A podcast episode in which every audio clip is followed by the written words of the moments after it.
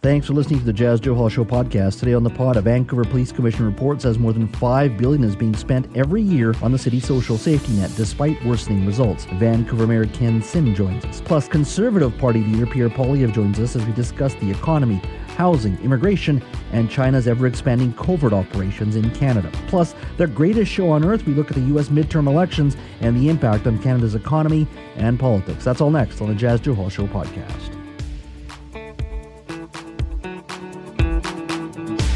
Yesterday, Mayor Ken Sim and the city's 10 councillors were sworn in at a ceremony at the Orpheum Theatre. Mayor and council were elected in October, as you know, and they'll serve a four year term up to 2026. Mr. Sim is also the first Chinese Canadian mayor in the 136 year history of our great city. Take a listen to the swearing in. I will be accountable for the decisions that I make and the actions that I take and the actions that I take in the course of my duties. in the course of my duties. I will be respectful of others. I will be respectful of others. I will demonstrate leadership and collaboration. I will dis- sorry, say that again. I will demonstrate. sorry. That's okay. All right. I will demonstrate leadership and collaboration. I will demonstrate leadership and collaboration. I will perform the duties of my office I will perform the duties of my office in accordance with the law. in accordance with the law. That was, of course, a moment of levity, which I'm sure was a nerve wracking moment for Mr. Sim. British Columbia Provincial Court Judge uh, Derek Ma administered the oath of office to uh, Mr. Sim and the 10 elected councillors. Joining us now is Ken Sim, Vancouver's new mayor. Your worship, welcome. hey, Jas, thank you very much. And I, I don't think I'm ever going to live that down, am I? hey, you know what? It, it's uh, totally understandable. It must have been a bit nerve wracking up, up there. And I mean, did you get the sense of the the historical moment or even the enormity of, of what you're about to take on?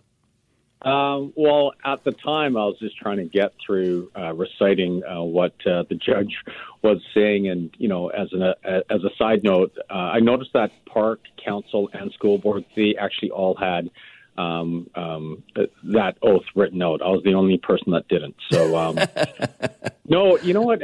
The enormity of the moment hit me a little while ago. It probably hit me two days after the election. Um, I I thought, yeah, even after you know, we, we gave the uh, the victory speech and it was quite emotional. I still felt that it was about, you know, um, running the city better. Um, and then when people kept coming up to me and they shared with me their stories and their family stories, I realized that it, it was bigger than, you know, being the mayor of Vancouver. Um, this is something where people in a whole bunch of different communities um, saw that a, a, glass ceiling was broken. Yeah, and, absolutely. Um, it, well, it, it, it's humbling. Yeah, yes, absolutely. Uh, well, you were sworn in, and news is already breaking. And uh, in many day, many ways, your first day is busy already dealing with us folks in the media. Uh, Global News is uh, Rumina Daya was reporting uh, on yesterday's newscast that a confidential report commissioned by the Vancouver Police Department suggests more than five billion dollars is being spent every year on the city's social safety net, uh, with worsening results overall. Your thoughts, first of all, on that report? Yeah, well, I think any report that sort of digs into things is great. It, it prompts a bunch of questions um, that are very helpful, um, and it, it, does have some themes around transparency, accountability, and collaboration. So these are all good good things. Um, we have gone through the report, and um, what what we've seen is we have to do a lot more digging um, because a lot of the, the, a lot of the numbers that um, were reported in that report weren't sourced, and so it's actually prompting more questions uh, right now. And so we're going to take our time um, over the next few days and weeks to really understand what's driving those numbers, the story behind the numbers, so we can have you know a, a, more complete picture of what's going on. Yeah, the overarching comment, certainly the sense that I got was that you know no one was responsible for overseeing sort of the broad uh, social services sector in a centralized manner. That'd be provincial, federal, municipal. Uh, that many uh, service providers are all operating in their own little silos, and the re- the results at its core. Uh, have been worsening, as I said. Can a mayor actually change that first and foremost? I mean, it is a broad report, but at the at the end of the day, can a mayor uh, himself or herself actually change something like that? Well, I, I think a mayor could be part of the solution and uh, prompt the conversations. And as mayor of Vancouver, look, we're we're um, we want to address the challenges that we have in the downtown east side and surrounding communities as part of a broader strategy for the whole region. And so we have to take a leadership role. And um, you know, in my inauguration um, speech, I did mention that we need a lot of help from the province and federal governments, and so we're going to lead the charge there. And we have to work together. And so, if if that's the role of mayor, prompting that conversation, um, pushing in that direction, and bringing uh, other levels of government into the equation and the community, then yeah, that that that would be our accountability. Do you think, uh, you know, whether the report was leaked or not, but do you think that it should be coming from a police department? By even by doing so, one would argue that that is a political uh, maneuver that they uh, are a part of, especially after the Vancouver Police Union endorsed you. That perhaps it shouldn't be coming from them, and that that the very fact that it was leaked is a act, uh, or at least a, it's a political exercise more than anything. Yeah. So what I can do as mayor of Vancouver is control what you know we have control of, and uh, there's a report out there and regardless of where the report comes from, it looks like you know a lot of work was put into it, and it prompts a lot of questions. And so now we're digging into it, and we're going to find out what's you know what the complete picture is. And this this report's um, you know it's prompted that conversation. So regardless if uh, you know the um, the VPD or you know any provincial or federal ministry or some private individual or nonprofit came out with a report, we would treat it the same way. Mm-hmm.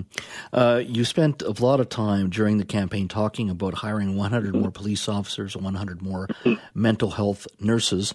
How long do you think it will it will take you and your council to hire those individuals uh, within your term? Well, we feel really optimistic. So, um, really, that is an answer, um, or that's a question for the VPD um, because it's an operational operational uh, decision. But we've already uh, started the the legwork. We've uh, we've spoken with the VPD in greater detail. We've sat down with the Vancouver Coastal Health Authority, and um, you know we're we're very optimistic that um, we can have the bulk of these hires done. Um, you know, sooner rather than later. I mean, the budgeting itself can be there in the first year or two to get the vast majority of it done. Yeah, well, you know, it, we're going to be looking at the budget as well, but uh, needless to say, there, you know, we're talking about a budget that's over two billion dollars um, after you add the capital into it, and so the size of the size of this investment, um, when it's fully running, is about $20 million. And I want to stress the size of the investment, not the cost, because for every dollar we put into this program, you would assume that you would get more than a dollar out in avoided other costs. And that's when it's fully running. When it's not, you know, when we're ramping up, um, you know, going to be a lot less, especially in the first year, mm-hmm. and so we can we can phase into it. Is the priority for you and your council right here now and next four four weeks or so, uh, six weeks or so, is the city budget because I think you probably have to you know get a sense of how how big it is, the programs that you have, where to where to cut potentially, where to hold back, where to spend more. Is the budget process now the next I guess for the rest of this year the main issue for you?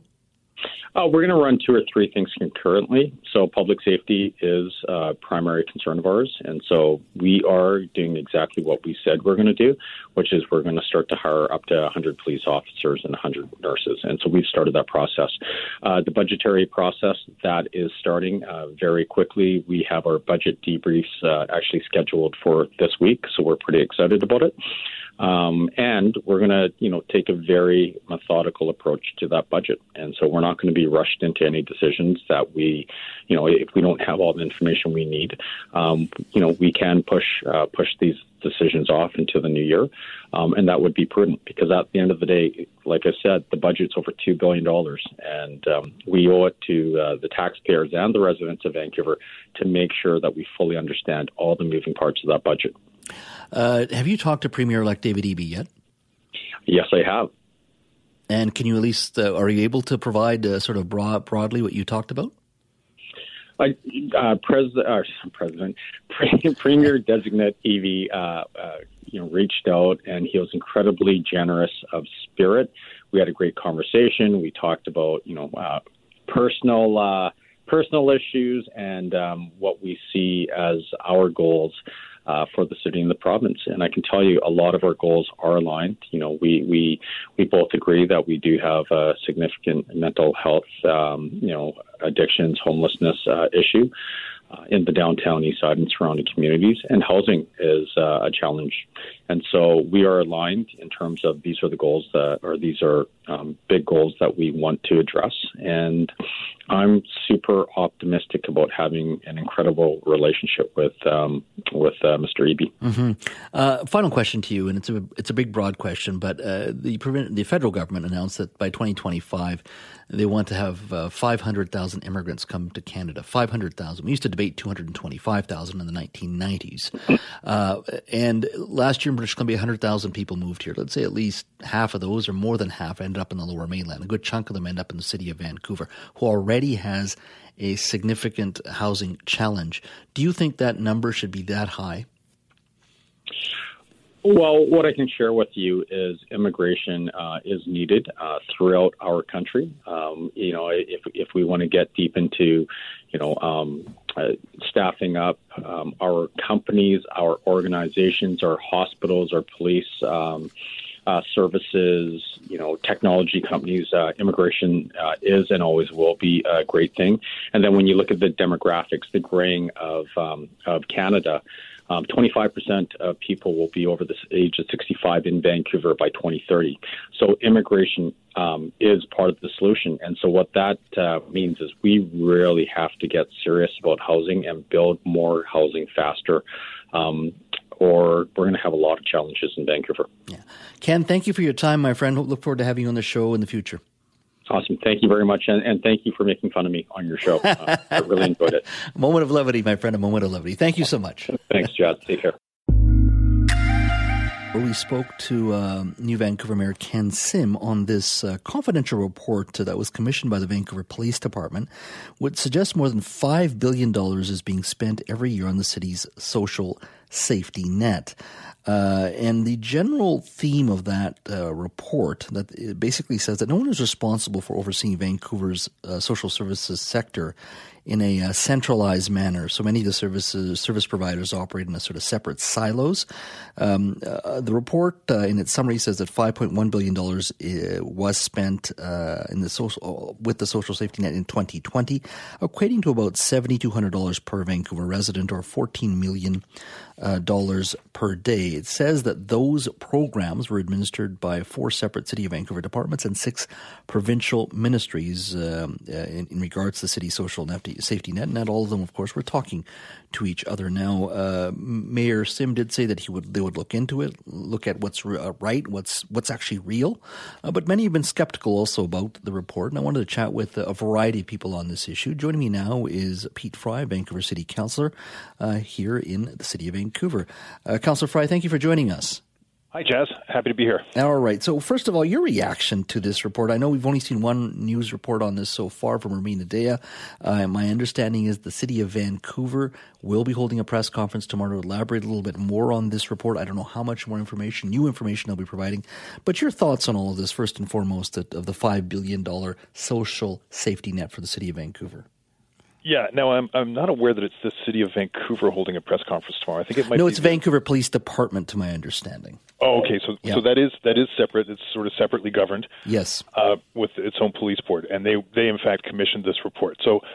Um, like Mayor Sim, I'm assuming I haven't had the benefit of seeing this report at all. So, ironically, for a, a report that calls for more accountability and transparency, and I understand this is a few months old already, uh, there's been no accountability and transparency in this report frankly, five point one billion dollars for the city of Vancouver's social safety is is incomprehensible. Uh, simply because we just don't work with that kind of a budget. Um, and I, I will note that I think the global report talked about this as a 2020 figure. So I'm gonna I'm gonna hazard a guess that uh, with those kind of numbers, they're probably including CERB payments from the federal government and, mm-hmm. and a, a, number of provincial and federal inputs because we just don't have those kind of dollars that we play with at the city of Vancouver. Mm-hmm. And did so when report... we talked about 5.1 billion dollars, I, I, I'd be very. I, I did try and look for more information on, on these folks, and it, it is a it is a, a service organization. It's a it's it's sorry, not an organization. It's a for profit service that does data analytics uh, and encourages social service agencies to input information about about their products, and in turn, uh, governments and media and and analysts can subscribe to their service. So there's a lot to this that doesn't quite pass the sniff test as far as the accuracy of, of how this is being framed. Mm-hmm. And that's one of the reasons I wanted to have you on the show. They, they did say that it was this, the dollars that we're talking about here are four separate City of Vancouver departments and six provincial ministries. It, there could be BC Housing involved. In regard, it is, there are, it is BC Housing involved in regards to some of the housing societies. Do you think that just by even releasing this, and I don't, you can call it a leak or whatever you want to call it, that it is political by the very fact that it was released. Yeah, again, you know, reflecting on the on the on the global story, I, I note that it was the uh, official leader of the opposition that was interviewed on this, and I, I don't know whether Mr. Falcon had had a chance to see this report yet himself. Um, but I, I thought it was interesting that, that that he was able to comment on on the substance of of this report. That again, nobody on Vancouver City Council, as far as I'm aware, has seen this report. Um, it does seem quite political. Yeah, on the on the on the shortly after inaugurating a brand new uh, city council that was, for the most part, endorsed by the Vancouver Police Union, and um, in the framing that sort of puts this in, in, in the light of downtown Eastside, and obviously we know that that Ken Sim and, and the ABC have promised a lot more investment in in policing. Um, and we have to recognize that with that increased investment in policing and the inevitability of, of, of cuts to the budget in order to pay for that, because I think um, ABC and Ken have, have also promised to, to lower taxes, that we may be faced with some kind of scenario where they're looking to cut social services in the city of Vancouver. And and I, I do believe that uh, I, I'm not a defund the police guy at all, but I, I do recognize that we need to do a lot of upstream interventions in order to prevent some of those those downstream impacts that we need to police. So when it comes to issues like poverty reduction and early childhood intervention and support for seniors and support for libraries and support for all those things that kind of actually mitigate otherwise what would be um, you know policing and, and, and criminal justice interactions, uh, I think that's where uh, the rubber hits the road when it comes to kind of these austerity measures that get proposed in in in what I'm feeling is coming from this report. Again, based on what I've read, uh, just glancing through the Edmonton report that they had produced uh, a couple of years ago, talking about a 7.5 billion dollar uh, social service audit mm-hmm. uh, in Edmonton. Yeah, I'm just looking at the. It is. It is. An, there is an 11 o'clock press conference tomorrow uh, specific to this report. Hopefully, more information comes out. I'm just curious, but you know, I remember as a reporter in the 1990s, there's always that one number thrown out: a billion dollars spent in the downtown east side alone when it comes to the federal, provincial, municipal funding. Um, do you do you think at the end of the day, though, that there is that frustration from the public that we as taxpayers spend a lot of money? And people don't have a problem spending that money, but that we aren't getting better at this. The amount of money we spend, yet we see more tents, where there's issues of mental health and addiction, there are issues of public safety ad nauseum. It goes on and on and on. And some of it, yes, can be exacerbated by COVID, so be it. But it just seems like we are not tackling this problem. We're not getting ahead of it. What do you say to that argument that, you know, it's 5 billion or 4 billion, people just generally feel the dollars that we have thrown at this problem, it's not well spent? Yeah, you know, again, framing that, I, I don't think it's five billion. I don't think it's four billion. I think that those are grossly exaggerated numbers. But that said, I, I live I live in the downtown east side. Mm-hmm. I've lived in the neighborhood for 30 years. I'm equally frustrated. And you know, I had a, a moment with uh, Chief Adam Palmer when we had a public safety forum uh, late in the last term. And, and, and we both agreed at that public forum uh, on the need for like a Vancouver Agreement 2.0 kind of approach to the downtown east side because there are a lot of concurrent initiatives and spendings going on. There's a lot of overlapping. There's a lot of siloing. There's a lot of stuff that could be better managed as far as the downtown east side. And oftentimes it does feel like we're we're we're we're not spending money in in in the best possible way for the best possible outcomes.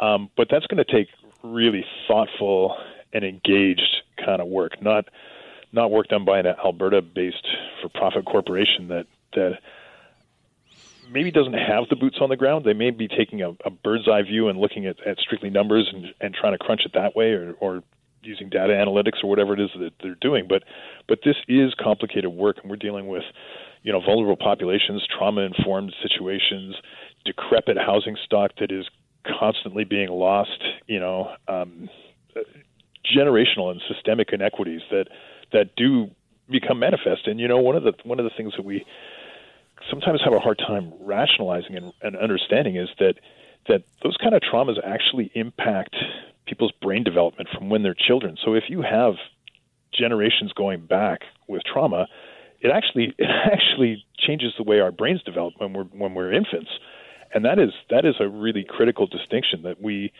still haven't kind of overcome. So when we talk about you know like how much we're spending in the downtown east side, we need to recognize that we're we're catching up on generations of neglect, and we're also you know we are we are the landing point for lots of the problems and and vulnerabilities uh, and inequities from around the province, and it ends up it ends up on our streets, and I think that's you know a big part of this as yeah. well. It's not you know people we're not making these problems as much as we are receiving a lot of these issues. Vancouver is always, yeah, it's overrepresented, and I don't disagree with you on that. Final question, I got about a minute here.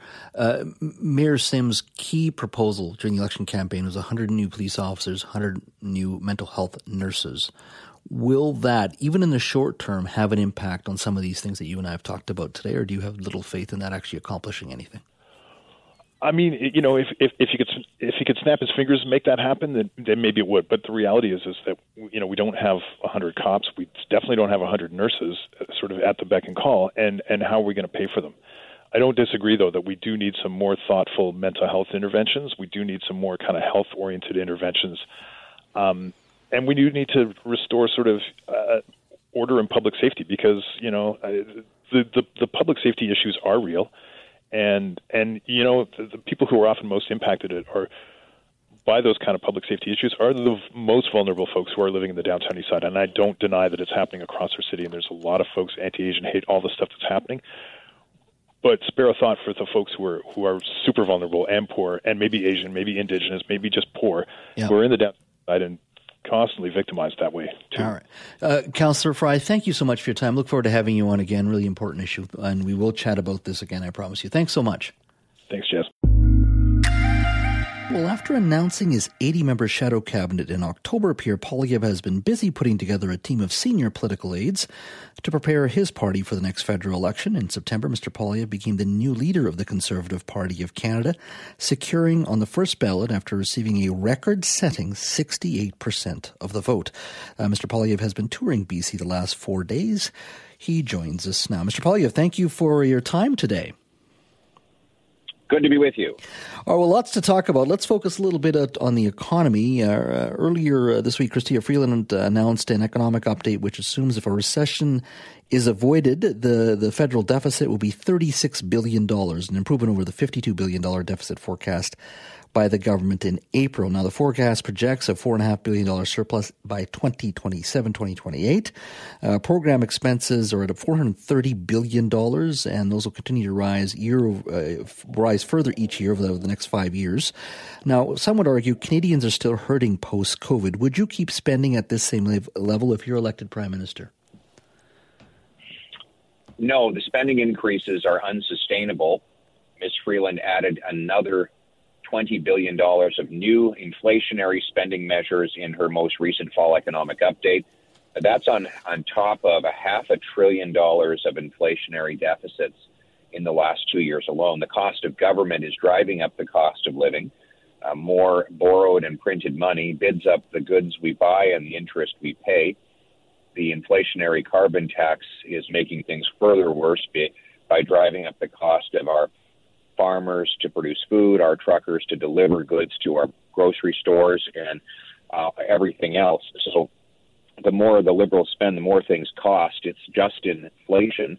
I would cap government spending with a new law, a dollar for dollar law that requires government to find a dollar in savings for every new dollar of spending. I'd also um, eliminate the carbon tax to um, lower the cost of food, gas, and home heating. Um, and I would uh, move, uh, I would remove the government red tape that, so that our farmers and businesses can produce more affordable food, homes, and energy uh, for Canadians. Why do you want to repeal the carbon tax? Some would argue, uh, as a free enterprise party, that putting a price on carbon, particularly in the interests of dealing with climate change, is the right thing to do. Why do you wish to repeal the carbon tax? But what we've seen is it hasn't worked. Um, the tax has been in place now uh, since 2016, and, and, the Liberal government has failed to meet a single solitary climate uh, target since that time. Uh, emissions continue to go up, and what we need instead is to um, encourage technological transformations by making alternatives more affordable rather than making traditional energy more expensive. Um, we um, that's what I will do. I'll encourage uh, nuclear power to replace coal-fired electricity. I'll um, incentivize carbon capture and storage so we can bury the carbon back in the ground where it came from. I'll also encourage the export of clean Canadian energy to places like China and India so that they can shut down their foreign coal fired. Uh, and these are the kinds of practical things that will actually reduce emissions while uh, making it possible for Canadians to pay their bills. Mm-hmm. Uh, let's talk a little bit about housing. I've just had the, the mayor of Vancouver on the show uh, in the last hour. It's an incredibly complex issue. No one government can fix the problem. All three levels of government have to work together on this. But I can say, uh, under the leadership of uh, Prime Minister Justin Trudeau, average house prices in this region have probably gone up on average about half a million dollars. What would your government do to reverse that trend? Well, um, the, let, us acknowledge the, the source of the problem. Um, the federal government printed half a trillion dollars, and a lot of that money flooded into our financial and mortgage system, allowing investors to bid up the cost of housing. And meanwhile, local level gatekeepers prevented housing construction um, with incredible delays and high costs to get building permits. Vancouver is probably the worst uh, for this. Um, the cost of government baked into the average Vancouver home is $650,000. That's permitting delays, development charges, taxes, uh, and consulting fees, etc. That is insane. That's why Vancouver is the third most overpriced housing market on planet Earth, worse than New York, Los Angeles, uh, London, England, Singapore, etc. So here's the solution a Poilievre government will require large, overpriced cities to issue faster building permits at lower prices if they want to get federal infrastructure money. In fact, I will link the number of infrastructure dollars that big cities get to the number of houses that get completed so that we can incentivize cities like Vancouver to remove these gatekeepers, speed up construction. I'm going to sell off 15 percent of the over the underutilized 37,000 federal buildings so that those buildings can be converted into housing. In other words, stop printing money, start building houses.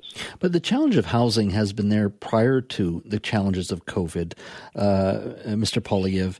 Uh, I mean, I understand what you're saying in regards to some of the money that's been out in the uh, out uh, in the economy during COVID and what's been printed. But a lot of these problems uh, are structural and have been there way before COVID uh, even arrived. What makes you think the federal government has that power over municipalities to make the real changes that are required?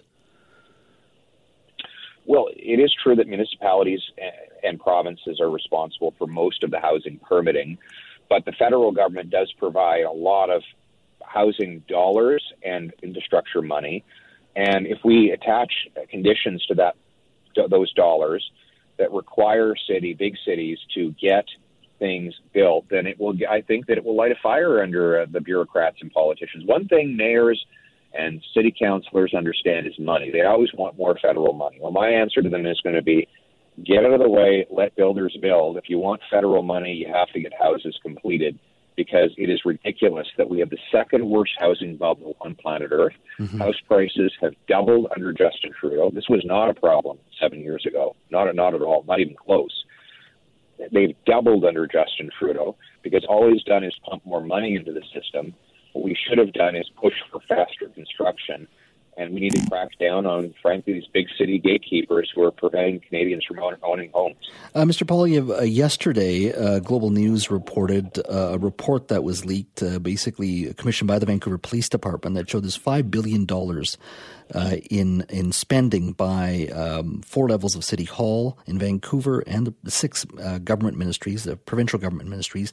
Basically, we spent five billion dollars between all those entities in the city of Vancouver, not even Metro Vancouver, in the city of Vancouver. That comes out to just under $14 million a day. And yet we still have mental health and addiction issues. We have public safety issues. How can the federal government help, particularly around public safety and mental health addiction? Because this report just came out yesterday. More is going to come out tomorrow. The mayor was on my show just an hour ago on this issue. But if those numbers are correct, and this is, this is a report commissioned by the VPD, five billion with a B dollars spent a year, $14 million a day, and we still have huge issues in this city. Yeah, so the approach of the Liberals and NDP has been a disaster. Um, the uh, Trudeau government has uh, made it uh, flooded our streets with the illegal drug, what were illegal drugs by now legalizing them, um, and is tax using taxpayers' money to supply dangerous narcotics onto the streets. They told us this would make things safe, that it would reduce overdoses. It did exactly the opposite. In fact, overdoses in BC are up 300%. Uh, BC Health said yesterday uh, that the province is on track to have 2,000 overdoses. That's four times what it was when Trudeau took office. Um, and that's just for one year.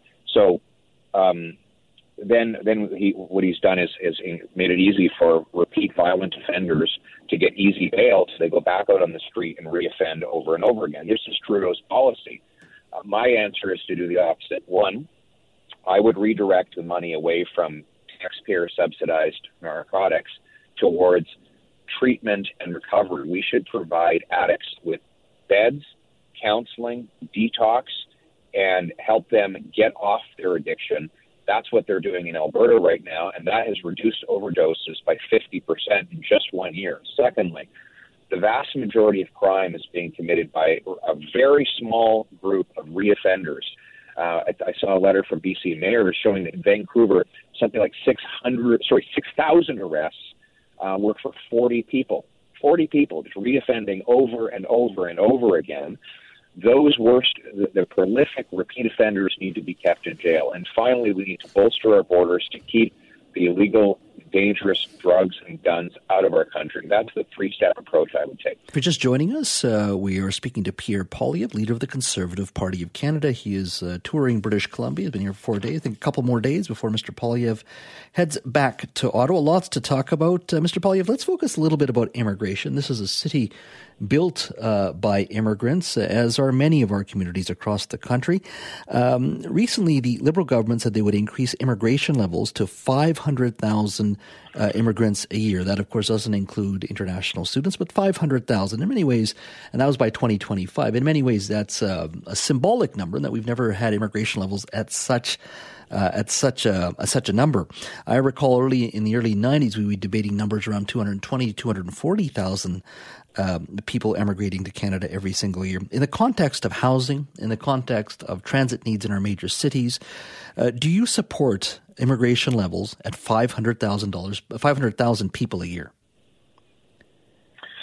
Look, I don't think that numerical targets uh, are the answer because from year to year it's going to go up and down. Uh, so when you have um, very low unemployment and high demand for new workers, you're going to have higher levels of economic immigration. In higher, when unemployment goes up, you're obviously going to have fewer employers sponsoring newcomers to work for them.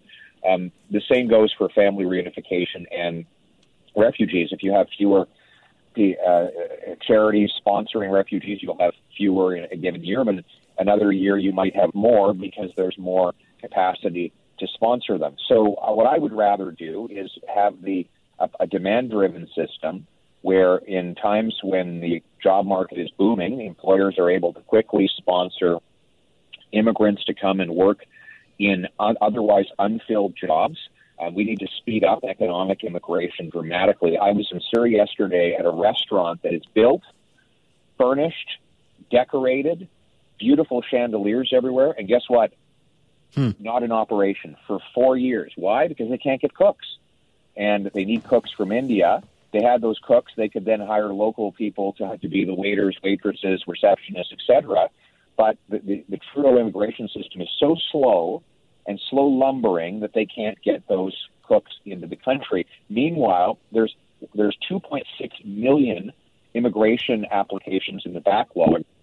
So when I see all of these big, um, uh, lofty promises from the Liberals about 500,000 immigration applications that are going to process, I'll see it to believe it. They have been so incompetent, and there are so many employers who can't get workers, so many families separated from loved ones, so many, so many, uh, also so many um, um, refugees languishing in in camps because of this poor and irresponsible government failing to process the job. Final question to you. We got about a minute left here. Uh, we spent a lot of time. We spent a lot of time on this show talking about China. Yesterday, we uh, talked to Sam Cooper from Global News, uh, where we learned that China was allegedly targeting Canada with a vast campaign of foreign interference, which included funding cl- clandestine networks uh, of, of, at least eleven federal federal candidates running in the 2019 election. There has been much talk about econ- economic espionage. We've talked about three uh, uh, Chinese companies told to disinvest from three Canadian mining operations in this country. We've often talked about uh, Australia having a collective spine and pushing back on China and espionage, and it's a smaller country than Canada. Um, do you think we need to do a lot more in regards to changing our relationship with China? And specifically, if you were prime minister of this country, what would you do in regards to our relationship with China? Well, first and foremost, we should get to the bottom of this. This report is uh, really eye opening. Um, if, in fact, a foreign government is sponsoring uh, election candidates, that's illegal. Um, foreign governments are not allowed to donate money to election campaigns in Canada. Um, and that, that should be investigated by the elections commissioner. Um, second, uh, I think uh, we need to know what Justin Trudeau has done. He, he apparently got briefed on this um, months ago, and I'm not aware of any action he has taken to counter this apparent interference. Um, but uh, third, I think we need to become a more independent country. Look, we're, we're, a lot more people are driving electric cars.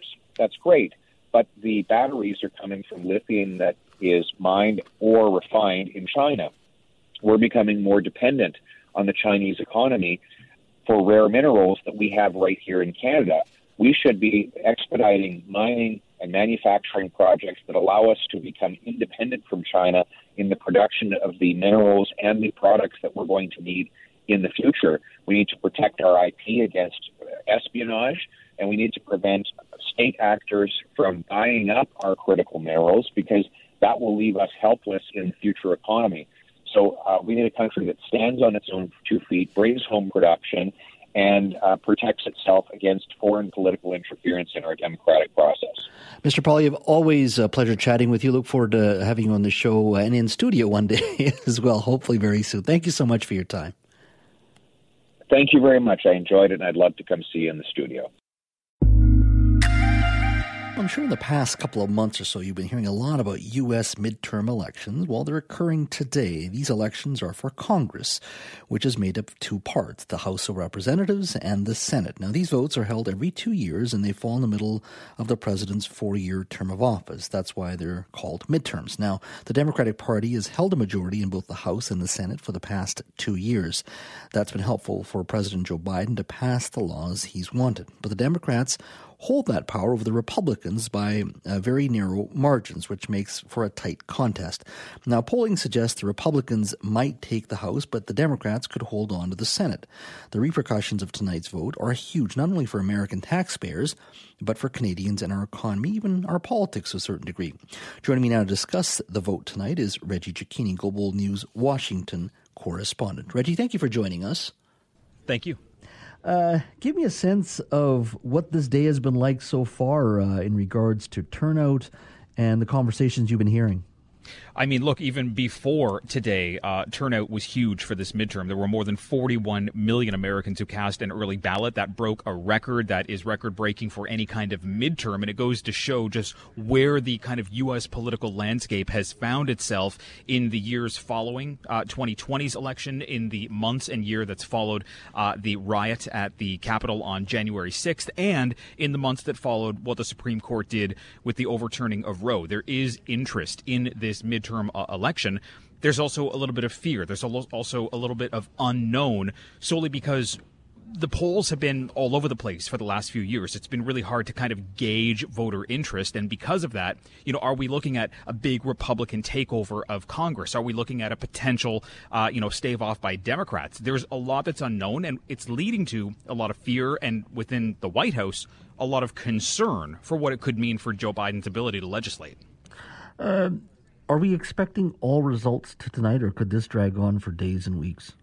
This is going to drag on. This is going to likely be a kind of repeat to what we saw in 2020. There are certain states, like in Pennsylvania, that aren't allowed to count uh, early or absentee uh, ballots until election day, uh, and there can be tens of thousands, if not hundreds of thousands, of absentee ballots, and that slows down the process, meaning that it creates a sort of mirage. It's what we saw in 2020, where Republicans have a lead, and then as those absentee ballots are counted, then all of a sudden that lead starts to erode, and it could potentially you know catapult a, the Democrats into uh, a potential lead of their own. So this is something that is going to take time depending on what the state is and in somewhere like Georgia if neither Senate candidate gets 50%, we run the risk of a runoff. So that kind of uh, uh, determination might not be known until the end of December. So this is something that's likely going to spark those concerns, especially among some in the Republican Party, of election fraud, because this is going to be a changing result by the day.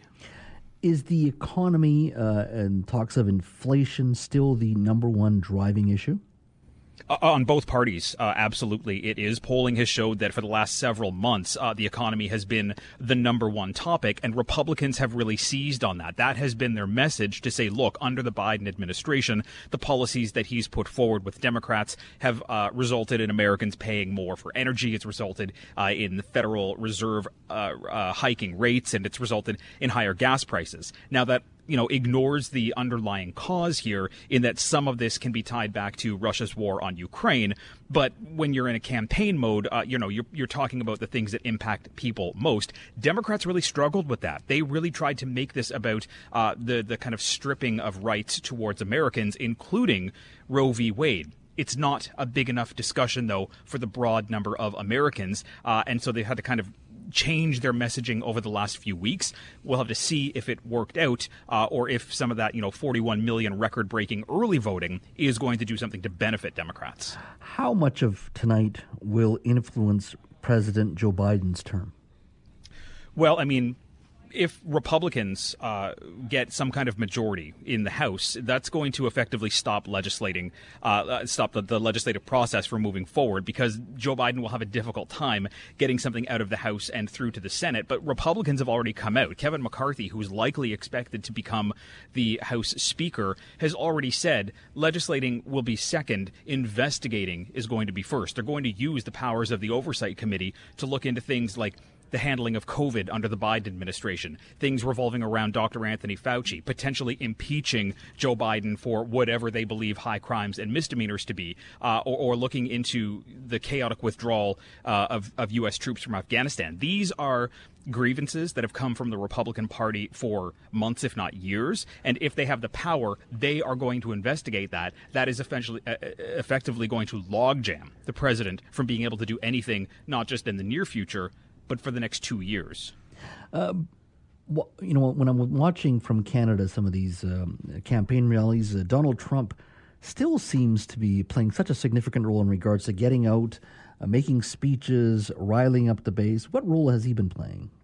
Well, I mean, look, a, a significant number of, of, Republicans that are running in these races were handpicked by Donald Trump himself, or they were endorsed by Donald Trump, and that endorsement can carry a significant weight with it because it will push, uh, you know, a broad part of the of the Republican base towards that person. There's also a lot of election deniers that are on the ballot. That's following the playbook that Donald Trump started back in 2000, and I think what we need to do is watch to see what results come in over the next couple of days. If this becomes a big Republican win, especially for those candidates that Donald Trump chose, this could potentially influence him to to uh, you know go further with his political ambitions. You know, we're expecting some kind of announcement from Trump in the next couple of days. You know, likely announcing that he intends to run for 2024, and with a big Republican turnout, with the kind of influence that he's had, that could be enough to potentially solidify the base underneath him and strip it away from anybody else who tries to go after Trump for their own candidacy.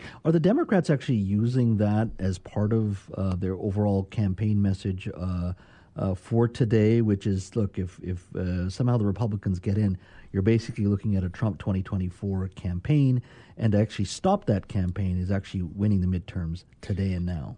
Yeah, I mean, look, Democrats understand that it's an uphill climb for them, especially when it comes to uh, their ability to keep control of the House. Even President Biden, when he returned home from a rally in Maryland on Monday, he made comments that he thinks they'll win the Senate, but the House uh, is likely going to be a, a lost cause, and Republicans are going to take that. And I think there are some Democrats who say, look, if Republicans win, they're going to spend two years not dealing with uh, issues that are of uh, American importance to the public. They're going to be dealing with things that the party itself sees as you know having been problematic for themselves and not for the kind of quote unquote greater good here. And I think Democrats will say, look, if Republicans quote unquote burn the House down over the next two years, this gives us a chance to redirect our focus to the base and and put you know more policy driven ideas on the table and get the vote out for 2024. I think a secondary problem for Democrats, uh, you know, even beyond their loss to potential loss uh, on Tuesday, is going to be Joe Biden's unfavorable numbers. They are still low. They are, you know, in and around where Donald Trump's were at this point.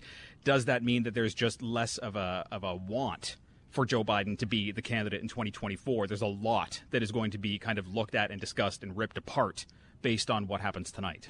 What should British Columbians and Canadians um, view, and what should our view be, whether it's a Republican win or a Democratic win? What's it mean for trade, for our relationship uh, with America?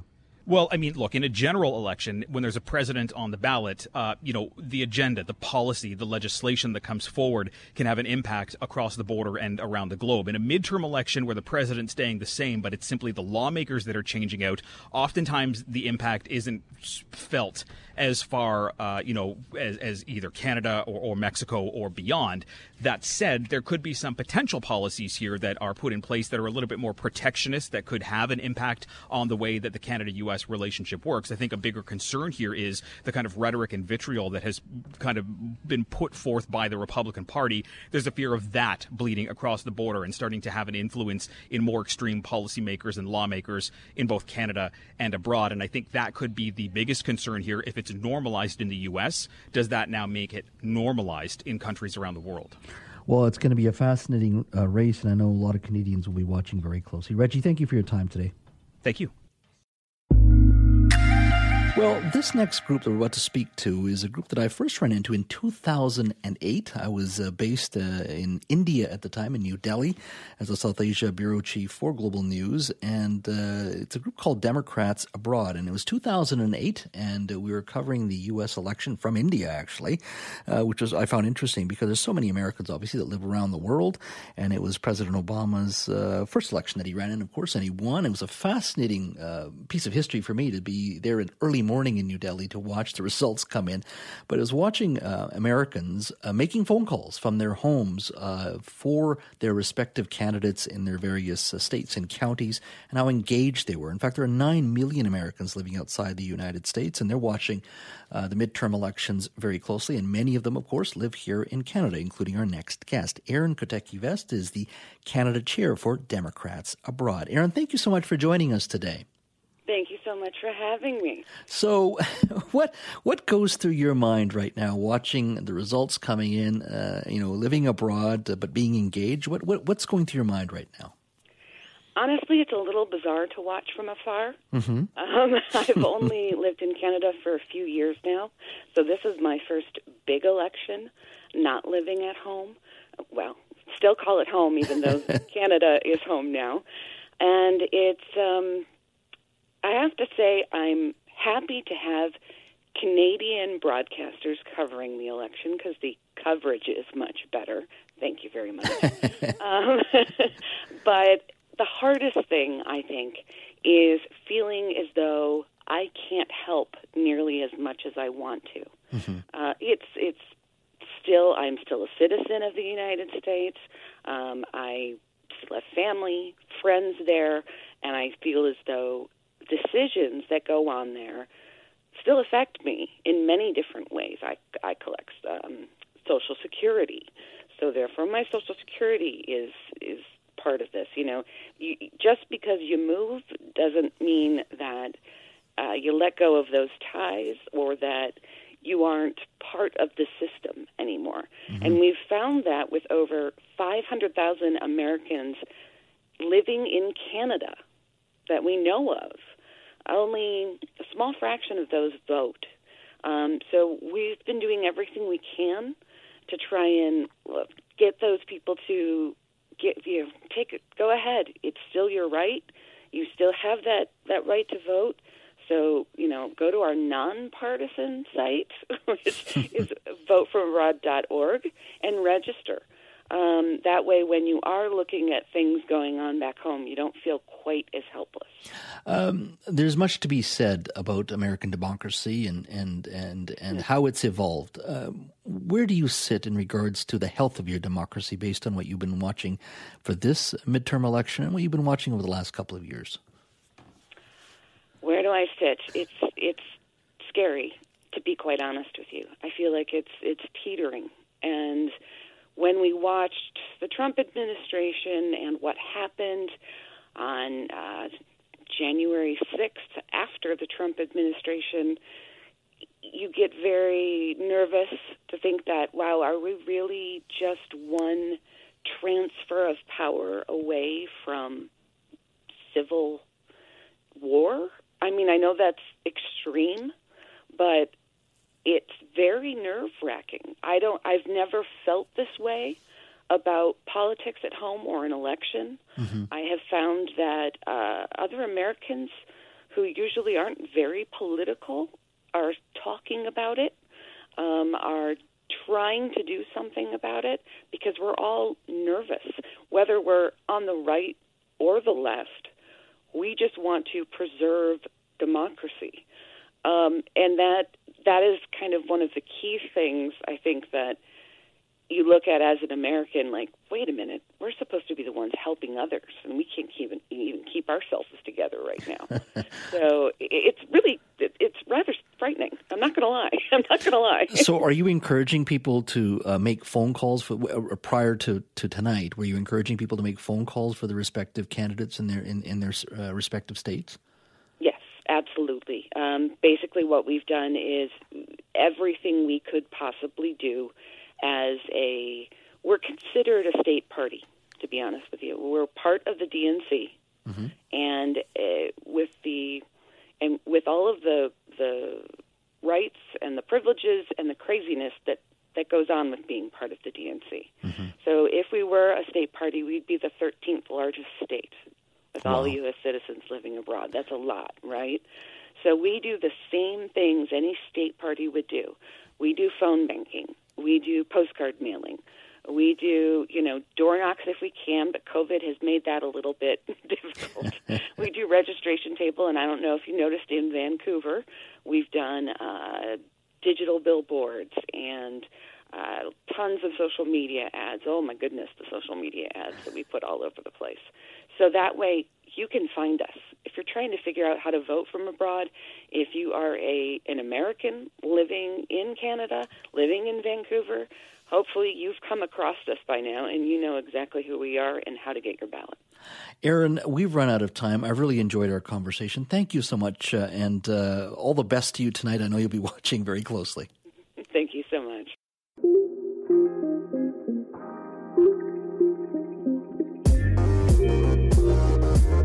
Thanks for listening to the Jas Johal Show podcast. Don't forget to subscribe to the show on Apple or Google Podcasts, Spotify, or wherever you get your podcasts.